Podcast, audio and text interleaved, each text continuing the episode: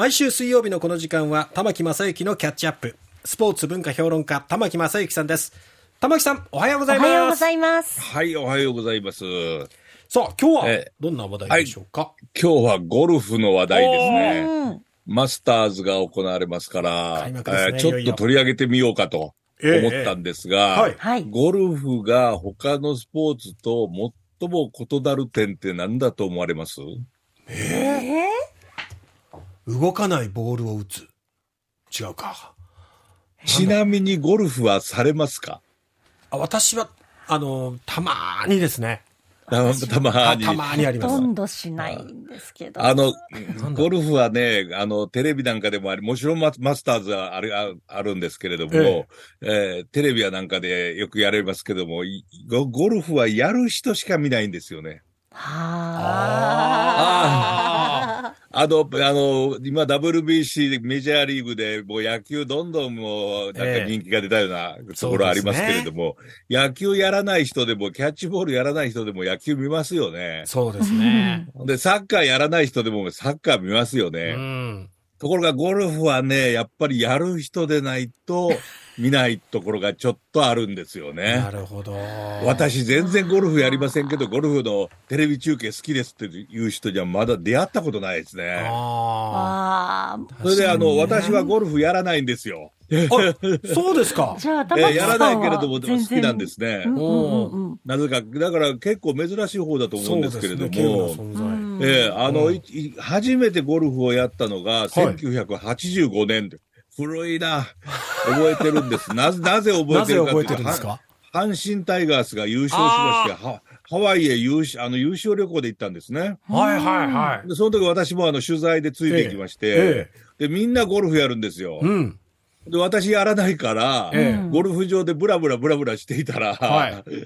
あの、そこのなんかあの、レッスンプロという称する人が、えうん1時間10ドルで教えてやるからやろうよって言われて、ほそれで初めてやったという。うそうだったんですね。すごいですよ。マウナケアの海な、海越えの、波越えのホール。デビューがそのコースってすごいですね。わ あ、すごい、すごいでしょ。すごいゴルフ場でやったんですけれども、ええ。一番最初に何を教えてもらったでしょうか？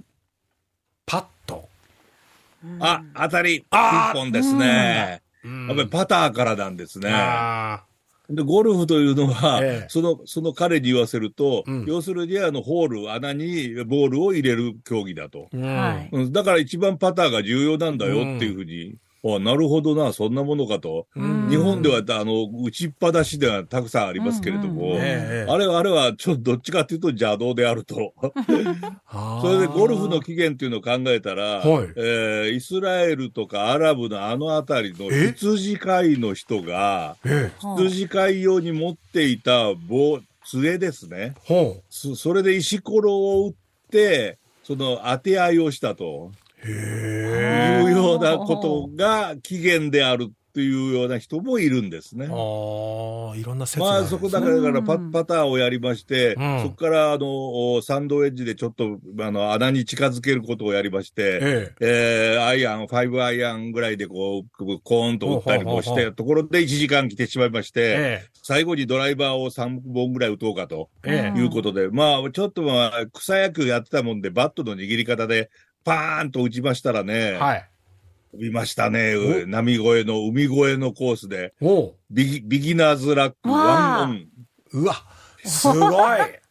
すごいですね。すもう、これだけが自慢で、もう30年間喋ってますね、アップデートされてないんですね。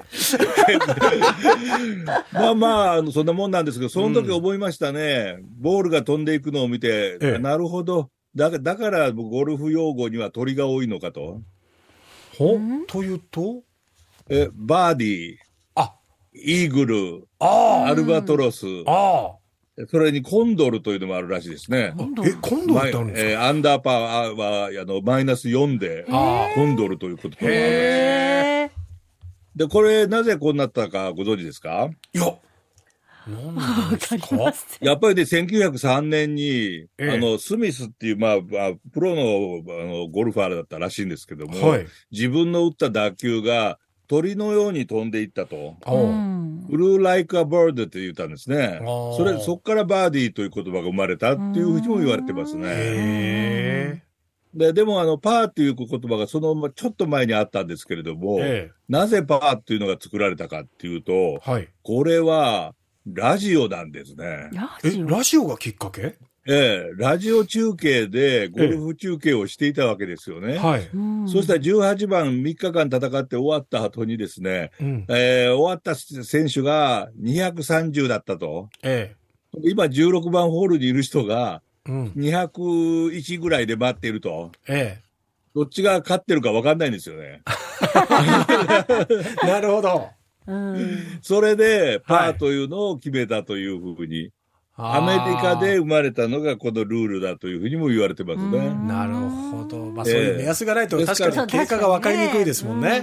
そうですね。ある野球野球選手でね、すごくゴルフの上手い選手がいまして、ええ。あだ名がバーディーって言われてたんですね。ええ。で、バーディーと呼ばれて、呼んで、呼ばれてものすごく喜んでいて、みんなからバーディー、バーディーって言われたんですが、関西の選手なんですけれども、ええーまあまあ、みんな呼んで、それを呼んでるのはなぜかというと、パー以下だっていうね。あんまり面白くなかったかな。やいやいや、これ、これは、あの、事実あった話です。